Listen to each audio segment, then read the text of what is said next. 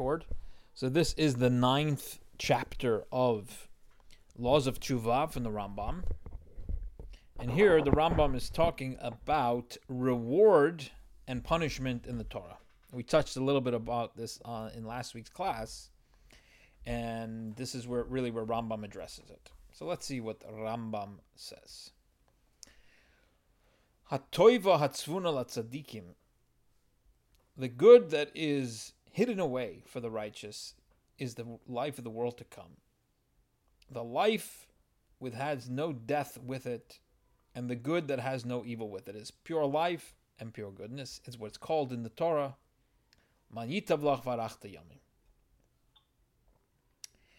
And the, the reward of the righteous is that they will merit to this noam, to this pleasantness. This one we did already. Okay, we did this already. The wrong chapter.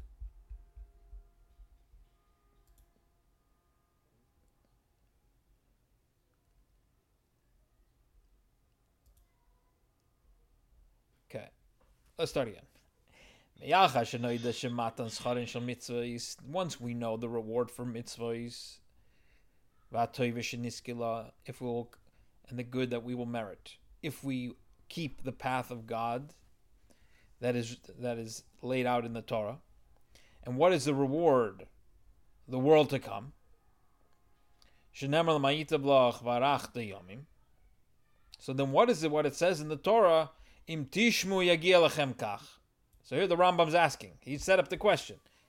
In the previous chapters, he said that the real reward reward is in the next world. So as Brad asked the last time we, we, we talked about this, said, one second, the Torah talks about all kind of physical rewards. It says, if you're going to listen, this is what's going to happen. And if you're not going to listen, vim yikreschem kach, then this is going to happen to you. And all of those things are in this world, ba'olam. For example, Torah talks about sova, which is satiety, V'rav, famine, milchama, war, v'shalom, peace, kingship, lowliness, humiliation, uh, dwelling in the land, being exiled from the land, being successful or being unsuccessful in other parts of the covenant. As you mentioned, Brad, this is this is a lot what uh, Deuteronomy is about. So the question is, the Rambam saying, well, one second, we established that it's all about the world to come. So, what is this in the Torah about the physical world? Says the Rambam, Kol Advarin Emes. All of that is true. V'yihiyu. They were true and they will be true. And when we do all the mitzvahs of the Torah, we will receive the goods in this world, all of them. And if God forbid we are transgressing them, then all of those terrible predictions come true as well. Nevertheless, ein heim soif matan shal. But that is not the ultimate reward of the mitzvahs. Oisan harois heim soif anakama. And the punishments are not the real punishment. This is what how it works, says the Rambam. The resolution of the matter is as follows. Hakadosh Baruch Hu Torah God gave us the Torah, this Torah, which is the tree of life. Whoever does what is in it and knows it completely, properly, merits the life of the world to come. And according to the greatness of his deeds and the and the vastness of his wisdom, he merits. So he, it's according to one's deeds and one's wisdom. And God promises us that if we are going to do it, bisimcha, with joy, uvetoivas nefesh, and with goodness of soul, v'nega b'chachmasa tamid, and we are going to in be engaged in the wisdom of the Torah constantly.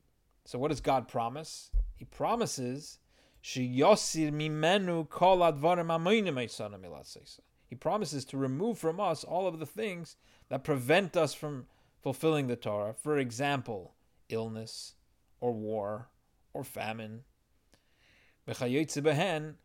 and the like. So you hear what the Rambam's doing. He's saying everything that you're reading in the Torah about predictions of what's going to happen if you do the right thing, that's not the reward. That's a promise that you will have these things to enable you to continue to do the mitzvahs.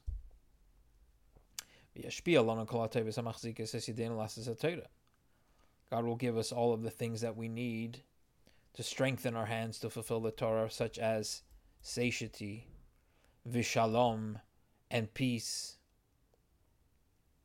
v'ribe kesef and abundance of silver and gold. So that we will not have to be engaged constantly all our days in the in the physical matters, but rather that we will have the freedom to be able to study the wisdom and to do the mitzvahs so that we may, we may merit the world to come. And so it says in the Torah, after God promises all the goodness in this world, all the good stuff in this world, he says, alanu for us if we take care to perform all these commandments. And likewise, if we abandon the Torah and we are engaged in Havle Hazman, the foolishnesses of the time, as it says, Vayishman Yeshurun Vayivot, the Jewish people grew fat, Vayivot, and they kicked. They rebelled, right? They things became too good on the country club. So the judge of truth removes from those who abandon the goods of the world of this, who abandon uh, the Torah. He will remove all of the goods of this world because it's the goods of this world that strengthen their hands to kick, to rebel.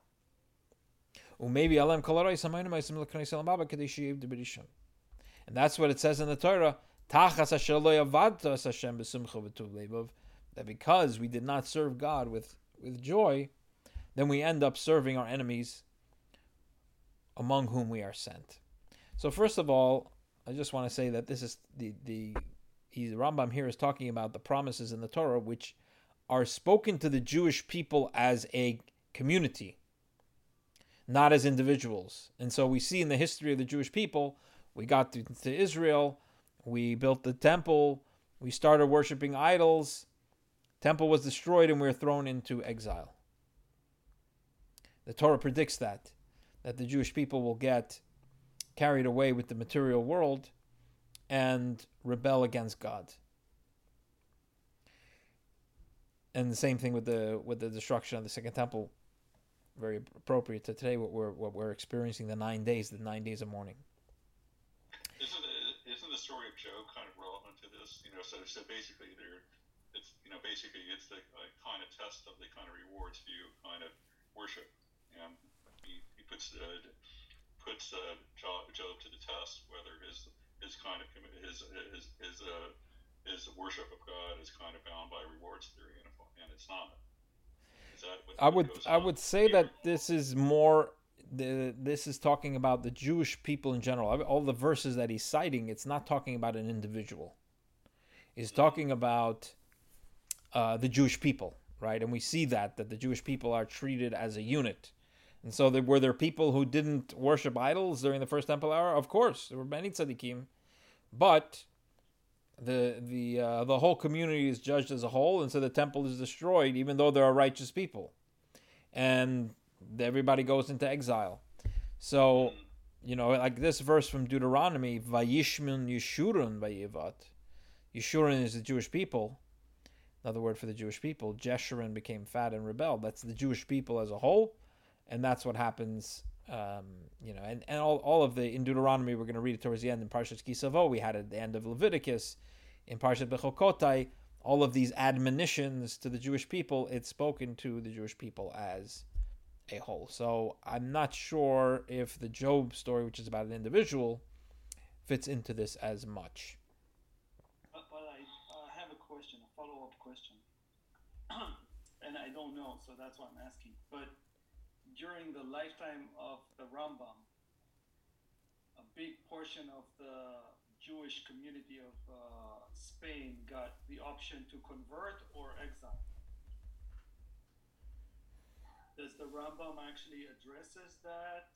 Uh, That's Was that- I think that was I was- We deserve it because we didn't. Uh, because they, they, they lived in this time that actually.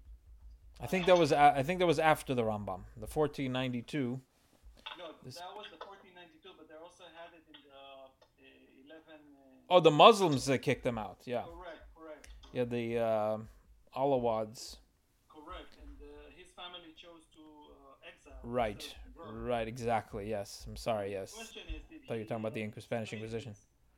uh, did he explain this somehow as because basically what is uh, during this time the Jewish uh, flourished in uh, you know the spiritual the uh, the religious part was actually in its best time. Yeah, yeah. Um, You know, I don't know. It could be. I'm not fluent in all the letters of the Rambam, um, so it's possible. Good uh, for the research uh, department. Committee. Yeah, yeah. I mean, I know there was a lot of trouble in Yemen, and the Rambam wrote letters to the Jews of Yemen called the Geret Teman, also a false messiah who rose up in, in in Yemen that the Rambam and they the Yemenite Jews really loved the Rambam, and um, there's a version of the Rambam by Kapach, Rabbi Kapach, that is like considered one of the most precise versions of the Rambam of the Mishnah Torah because he went back. Also, there's a lot of Arabic words in in Rambam because he wrote. Uh, not not the text that we're reading now. This the text that we're reading now is the only text of Rambam, I believe, or one of the only that he wrote in Hebrew. Everything else he wrote in Arabic. So he wrote uh, commentary on the Mishnah in Arabic. In Arabic, which is incredible. So Rabbi Kapach, um, you know, they also had ancient man- manuscripts of the Rambam that were, you know, more precise, more miduyak. So, in fact, I mentioned on Shabbos, we were talking about the different customs about Hallel, of how Hallel is recited. So, um, we know that, that on Rosh Chodesh, for example, we don't recite the entire Hallel. We skip two of, uh, you know, parts, part, parts of the Hallel we skip on Rosh Chodesh, first of the month. And the Rambam describes how much, what exactly you should skip. And included in that is the very short uh, psalm. It's the shortest psalm. It's Psalm 117. It's only two verses. Hallelu es Hashem kol goyim shabechu kol omim ki gavar aleinu chastei v'em es Hashem le'olam Hallelu ka hoidel Hashem kitov kol chastei yoymen Yisrael kol chastei The Rambam says you skip that as well, which is not our custom, and most Sephardic custom also not don't skip that. But saw in the Rambam I was using, he said that like some the Yemenite customs, Rosh Chodesh they skip it like the Rambam, and I saw other in other places where they where he mentions that, and then the, the custom of Teiman is like the Rambam says it. So that was a close relationship. But as far as the Rambam writing about the um, the persecution, I mean, he writes, you know, just practically, you know, in, a, in an autobiographical sense, what happened to him, and that he had to run from here to there, and he had to go to Egypt, and he went to Israel, and he went back to Egypt. Um, but I don't, I don't know what he writes about it from a f- philosophical, theological perspective. You know, whether this was a punishment or something, I don't know. Okay, well, let's go on here. Um, so, but the Rambam is saying something. He's saying something over here. That's the chiddush. That's new, which is when you look at the Torah. Um, you know, superficially, you think, oh, this is the reward and punishment that the Torah is talking about. If you do the right thing, you're going to have food and you're going to have freedom and you're going to stay in your land. And if you don't do the right thing, you're going to get kicked out and you're going to have uh, suffering. That's the reward and punishment of the Torah that it appears superficially. The Rambam is telling us that's a misread of the Torah. The Torah is not telling you that this is the reward and punishment. The real reward and punishment, as he says, is the world to come. Um, and and what the Torah is talking about here is not reward and punishment, but rather it's a description of the fact that if you do it right, then you're going to be given the conditions to continue doing it right. And if you don't, those conditions will be removed from you. And as the Rambam puts it, if the goodness that you have is leading you to to kick, to rebel, and as you see, you know, you often see with societies, they tend to, you know, g- g- uh, gain great wealth and great prosperity, and that can actually lead to the downfall of the society because they have too much time on their hands. they're not busy earning a living, and they're coming up with all kinds of interesting ideas. And uh, ther- the the therapy uh, the therapists are the ones making the money. Um, so this is what could happen with the Jewish people as well. God is describing that um, if you if you take the good that you have, and and that leads to to a the opposite of what it's intended for, then it is taken away. But not don't, should, we should understand that as the end all and be all of the reward and punishment of the Torah. Also wasn't didn't he, wasn't there enough experience with the Jew, Jewish people that time that things don't seem to kind of merit where you get this kind of instant reward to deal to deal what is the nature uh, the, nature nature of belief it should be kind of independent it needs to be independent of any kind of rewards view kind of of uh, uh, uh, worship in some ways Right. That's what we we learned last time. Is you know exactly the the, the Torah describes what will happen, but not that this is the motivation that you should have in doing it. Although, as Rambam says, it is a it is a uh, stopgap measure for a person who who hasn't reached the the higher spiritual level. Okay, so there the Rambam sums up. Nimtza perush kolosin abarachas v'aklolis al So it turns out the interpretation of these blessings and admonitions is as follows.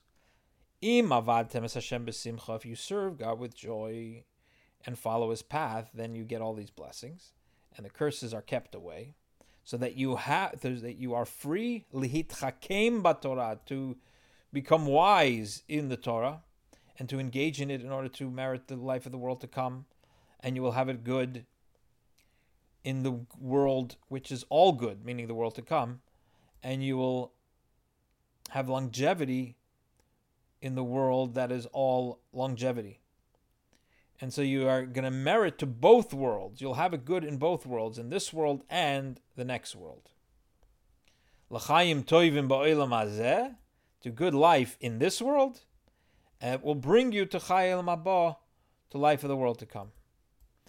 Because if you do not acquire wisdom and good deeds here in this world, then you don't have with what to merit the next world. Because once you get to the next world, it's too late. You cannot uh, start saying, "Oh, now I'll do the mitzvahs." That doesn't work, and that's from Ecclesiastes. "Kain ma'ase v'cheshbem v'das v'chacham v'bishol." That in, in once a person passes away, he can no longer do deeds, and there's no the calculation and the wisdom doesn't doesn't work over there. That's by the way why we have a concept that when somebody passes away, we do things in this world for their merit because they can no longer do mitzvahs. So we do mitzvahs in their merit because they can no longer do so. We also have a, a, um, a principle, a custom, that when we go to a graveyard, we're not supposed to do a mitzvah in the graveyard. So, for example, when a person goes into a graveyard, they're supposed to tuck in their tzitzit because otherwise it's considered laughing at the poor. Imagine you see a poor guy who's starving and you, you're sitting right in front of him eating him a big eating a big hamburger. You shouldn't do that. Guy is starving, you're gonna eat right in front of him. It's called loeg larash. You are mocking the poor. And so we have a similar concept that when a person when you're in a graveyard, you're supposed to put your tzitzis inside, cover them up.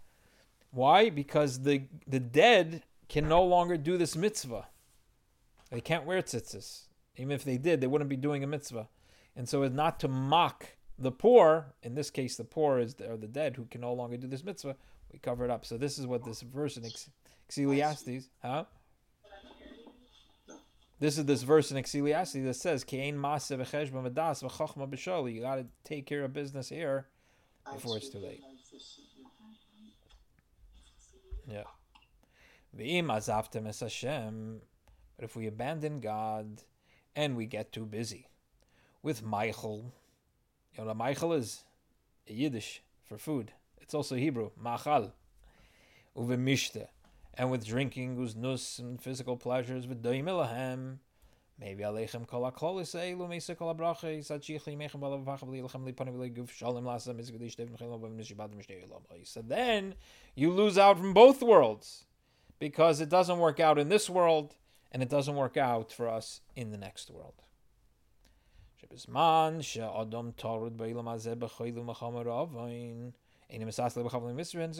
Because without the without having the material um, success, one eh, one cannot one ha- doesn't have the capacity to engage in wisdom and in mitzvahs with which to merit the world to come. This is the Rambam's idea of exp- how he explains that the Torah, how the Torah ascribes reward and punishment is not re- reward and punishment per se, but rather the real reward, real reward is in the next world.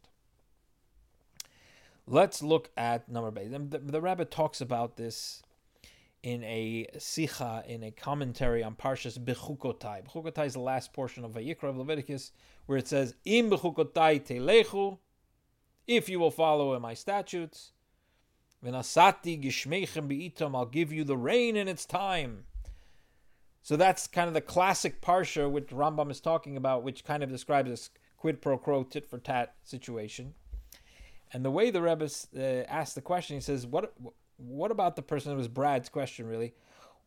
If we're supposed to serve God selflessly, why are we even being told, "Oh, if you do the right thing, it's going to rain"? I don't care if it rains or not. I'm doing the mitzvah because it's the right thing to do. Why is God telling me that it's going to rain? I don't care.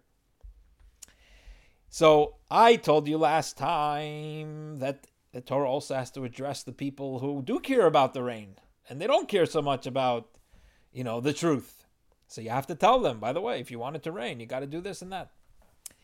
but the Rebbe is not satisfied with that answer because the Torah is speaking to every single Jew. Not just to somebody who needs the bribe of is going to reign. What about the Jew who doesn't need the bribe? What about the, the righteous? And so the Rebbe explains it basically the idea that what the Torah is describing is that when you do the right thing in the ultimate way, and the Jewish people as a whole do the right thing, it should express itself in the physical world.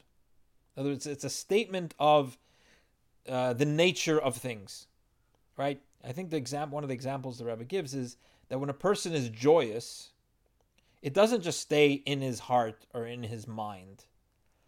It manifests in his whole body. It goes all the way to his feet. He starts dancing. So, what does the feet have to do with joy? Joy is in the heart. No, the joy spreads and manifests. If it's real, it's going to express itself. Freud talks about it. It's got to go somewhere. He talks about in the negative. The Rebbe gives the example in the positive. The joy has to go somewhere. And that's a metaphor that the Rebbe uses to explain that the Torah is saying that when where the Jewish people are engaged in the righteous way, it's not that it's going to express itself in the physical world in the blessings of uh, that the Torah describes. So again, it's not it's not written as a bribe or even as an incentive, but rather as a statement of fact. This is for the tzaddikim on that level to describe the reality of what it should look like when we're truly serving God. Since God created the world, it makes sense and it's it's logical that when we're truly serving God, that ex- the that the effect of that expresses itself in the material world, in the success in the material world. Now, of course, we've seen righteous who have suffered, and and um, the Rambam doesn't address that here. But again, those are in, again individuals, and these are the things that we don't understand why a righteous person suffered. That's a whole big topic. But again, this is talking about the Jewish people as a whole. So isn't this uh, kind of real with some of the people? So some some people just don't have the kind of awareness of this, and some people just maybe need a kind of as a kind of starting point need like this kind of rewards rewards view of worship to get a start, and it kind of maybe may lead to kind of our state of awareness as, as he kind of progressed through the different levels. Wasn't that the sense? Yes. A, a uh, sense yeah, yeah. And the Rambam says that even about uh, reward of the world to come, that also could be used at a, at a beginner level. Yeah. yeah. so it's like learning elementary tactics for uh, uh one noon. Exactly. In fact, the Rambam, uh, as we, I thought it was very striking, we learned that last time, where the Rambam says – you know, to to to graduate gradually, to gradually graduate. Don't don't go off the cliff, um, with without you know without um, without the safety net. Okay, halacha two. Now the Rambam starts talking about the messianic age, even though this is in the this is the first book of the Rambam that we're, we're, we're reading from, and it's in the very last, the fourteenth book of the Rambam, the last two chapters where he talks about Mashiach for two chapters. That's where he addresses the subject of Mashiach. But here he talks about Mashiach as well. And here's what he says, and this is why the Jewish people and their prophets and their wise men and women yearned for the messianic age. Why? So that they would be able to rest from the oppression of malchuyas of kingdoms that don't allow them to engage in Torah and mitzvahs kahoigin as is proper. and they will find rest they will increase in wisdom so that they will merit the world to come. Again, not for any for the material um, pleasure of that, but rather the material is seen as a means to an end, a means to being able to enabling us to engage in what we really want to do, which is Torah mitzvahs, and which leads to the world to come. In those days, the times of Mashiach, tir behadeya, wisdom, the knowledge, will increase. Ve'emes in truth, as it says in Isaiah,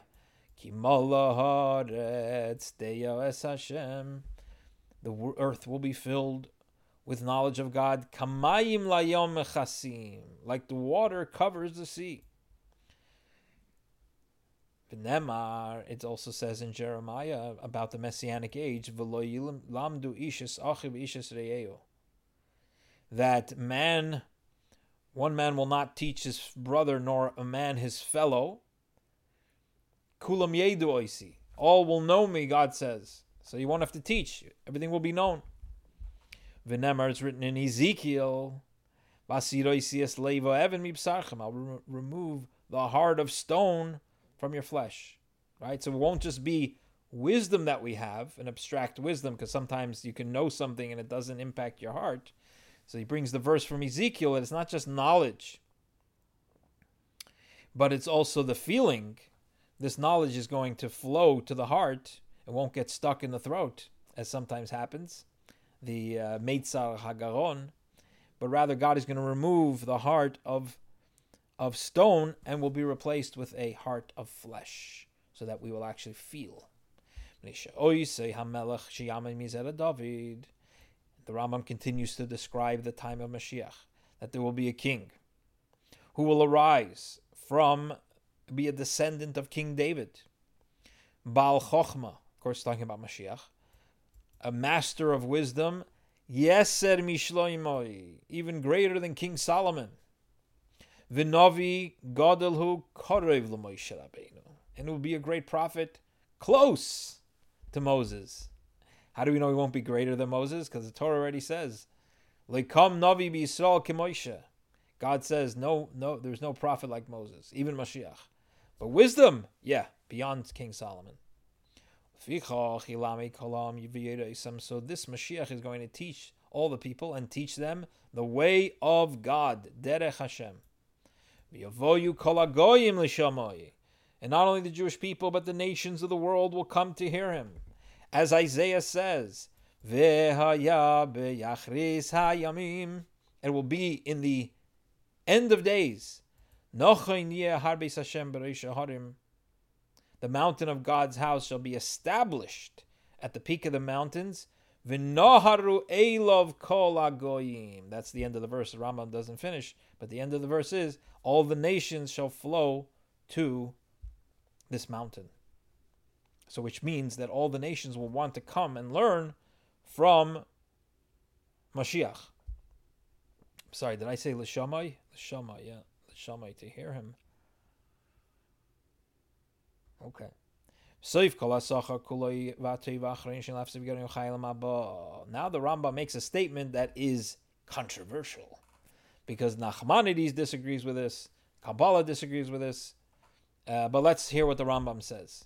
The Rambam says so. The question is, what is the ultimate? Is the ultimate the time of Mashiach, or is the ultimate this world to come that he described as being the afterlife? According to the Rambam, what's the ultimate? the world to come, meaning the afterlife. As he says, "V'soif kol hasachar," the ultimate reward, and the and the the ultimate toiva, the ultimate good, which has no end, and and no de- and and is never diminished, is the world of the life to come, the life of the world to come, the afterlife. But the days of Mashiach, that's this still in this world.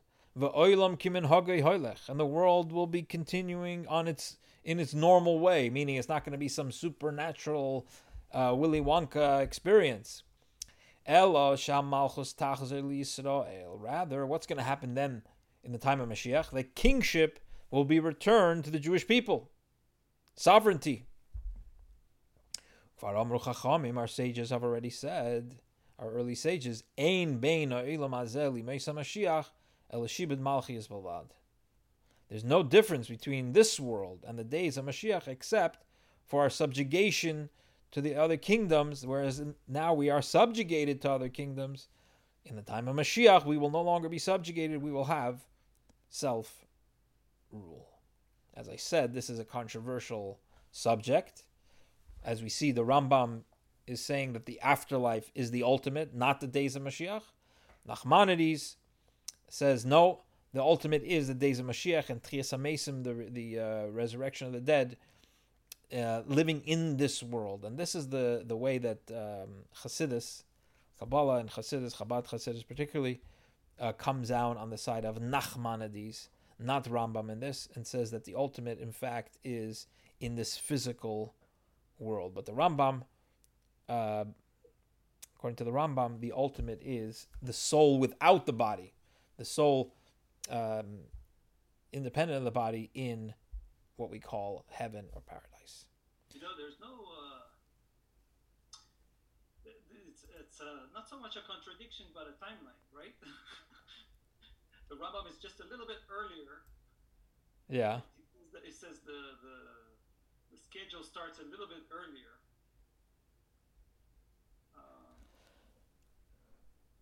Oh, I mean, the, the, what Nachmanides would say, Ramban would say that you know the afterlife is until Mashiach comes, right? If somebody passes away uh, a year ago, he went to the to the world to come, to Olam Haba, in that sense, the Gan Eden and so forth. But once Mashiach comes, uh, then the ultimate is here in this world. According to Rambam, even then the ultimate is we will live in the in the time of Mashiach and then pass away and go to the to the heavenly world to come.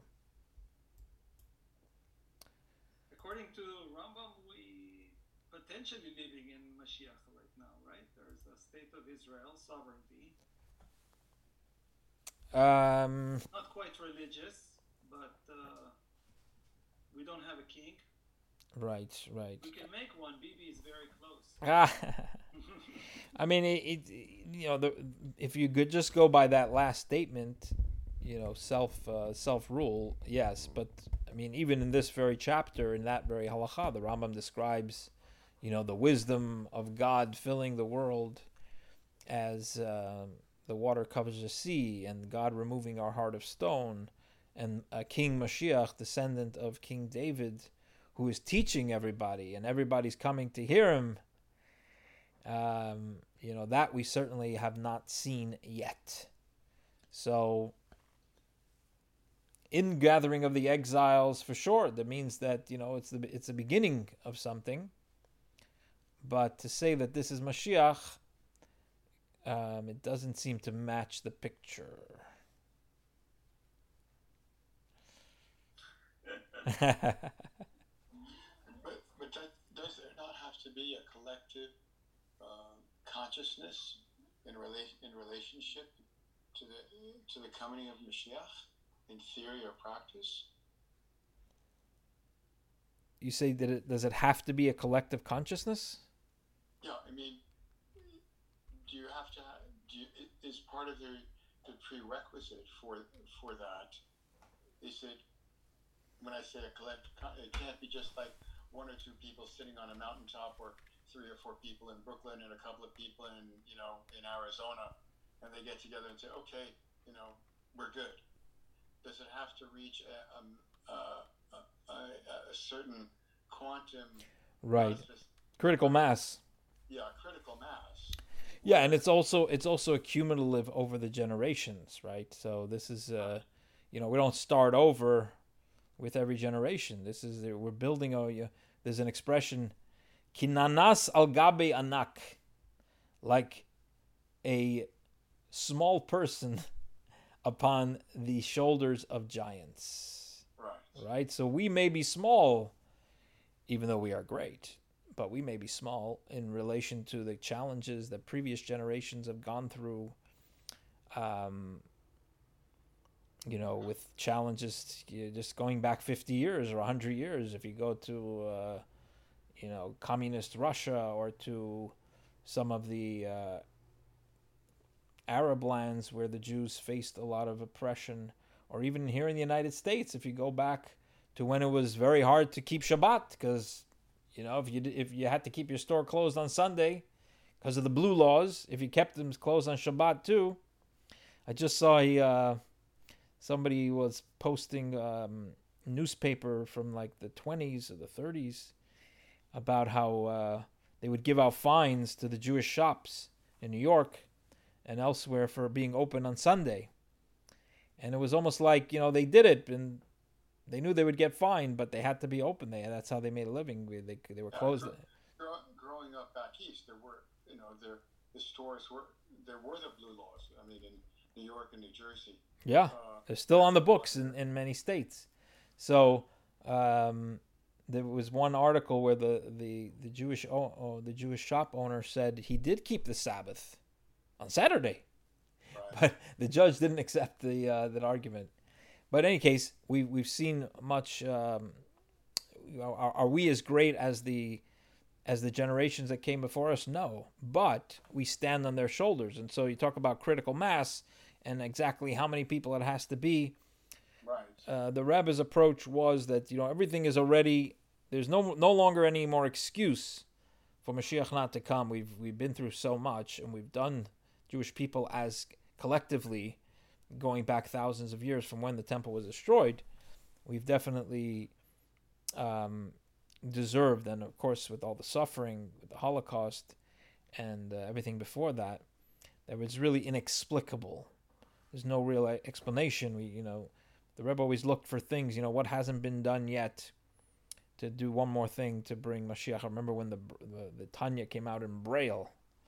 Says, oh, this is something that was never done before, that Chassidus could be read by the blind. Um, so you know, he's looking for for for new things and and and one more thing. So, um, you know, it's not clear exactly what happens, but uh, you did remind me of something that we talked about in Shul the other week which is that each individual is a little piece of Mashiach, right? That there's a there's a collective Mashiach, meaning that there's an individual who is Mashiach, but the entire Jewish people are a piece of Mashiach, and so each of us we have to reveal the Mashiach aspect of ourselves in order for the collective that will contribute to the to the revelation of of the of the individual, the micro Mashiach. And uh, there's also this idea that the righteous can really live in a very messianic state. I've told this story many times about the rabbi. They came to him and they told him Mashiach came. Mashiach is here. And he stuck his head out the window to sniff the air and he said, No, he hasn't. I don't smell it. And um, there hasn't been any change in the atmosphere. And they asked, you know, why did he have to put his head out the window? Why, wouldn't he smell it in his own? He said, no, in his own room, it always smelled like Mashiach. That's that was because of he was living a Mashiach type life, and he had to put his head out the window to see well his Mashiach come to the world. So yes, there is this idea of, you know, having bringing Mashiach in your own life, um, but the the righteous are not satisfied with that, and they want the Mashiach for the world. So, to sum up today's Rambam, he talked about what is the real reward. Re- reward. What is the Torah talking about when it talks about the, the punishments and the and the rewards? That is a description of the reality of God will give us the capacity to keep the Torah. Um, that and, and but but the ultimate reward is in the world to come. We have the Rambam's view that the times of Mashiach, as great as they are, he says he says based on all that, that's why the sages wanted the time of Mashiach, not for any material world rewards that we'll have then or abundance, but rather because then we will have the freedom without the persecution. And what will we do with that? Will give us the capacity, will enable us to be able to engage in Torah and mitzvahs and, and to merit the life of the world to come. So um, that concludes for us the 10 chapters of the Rambam on the laws of Teshuvah. And we look forward to seeing you for the next class, which will be on the laws of the how the calendar was made back in the day with the witnesses coming and saying, "Oh, we saw the new moon" and so forth.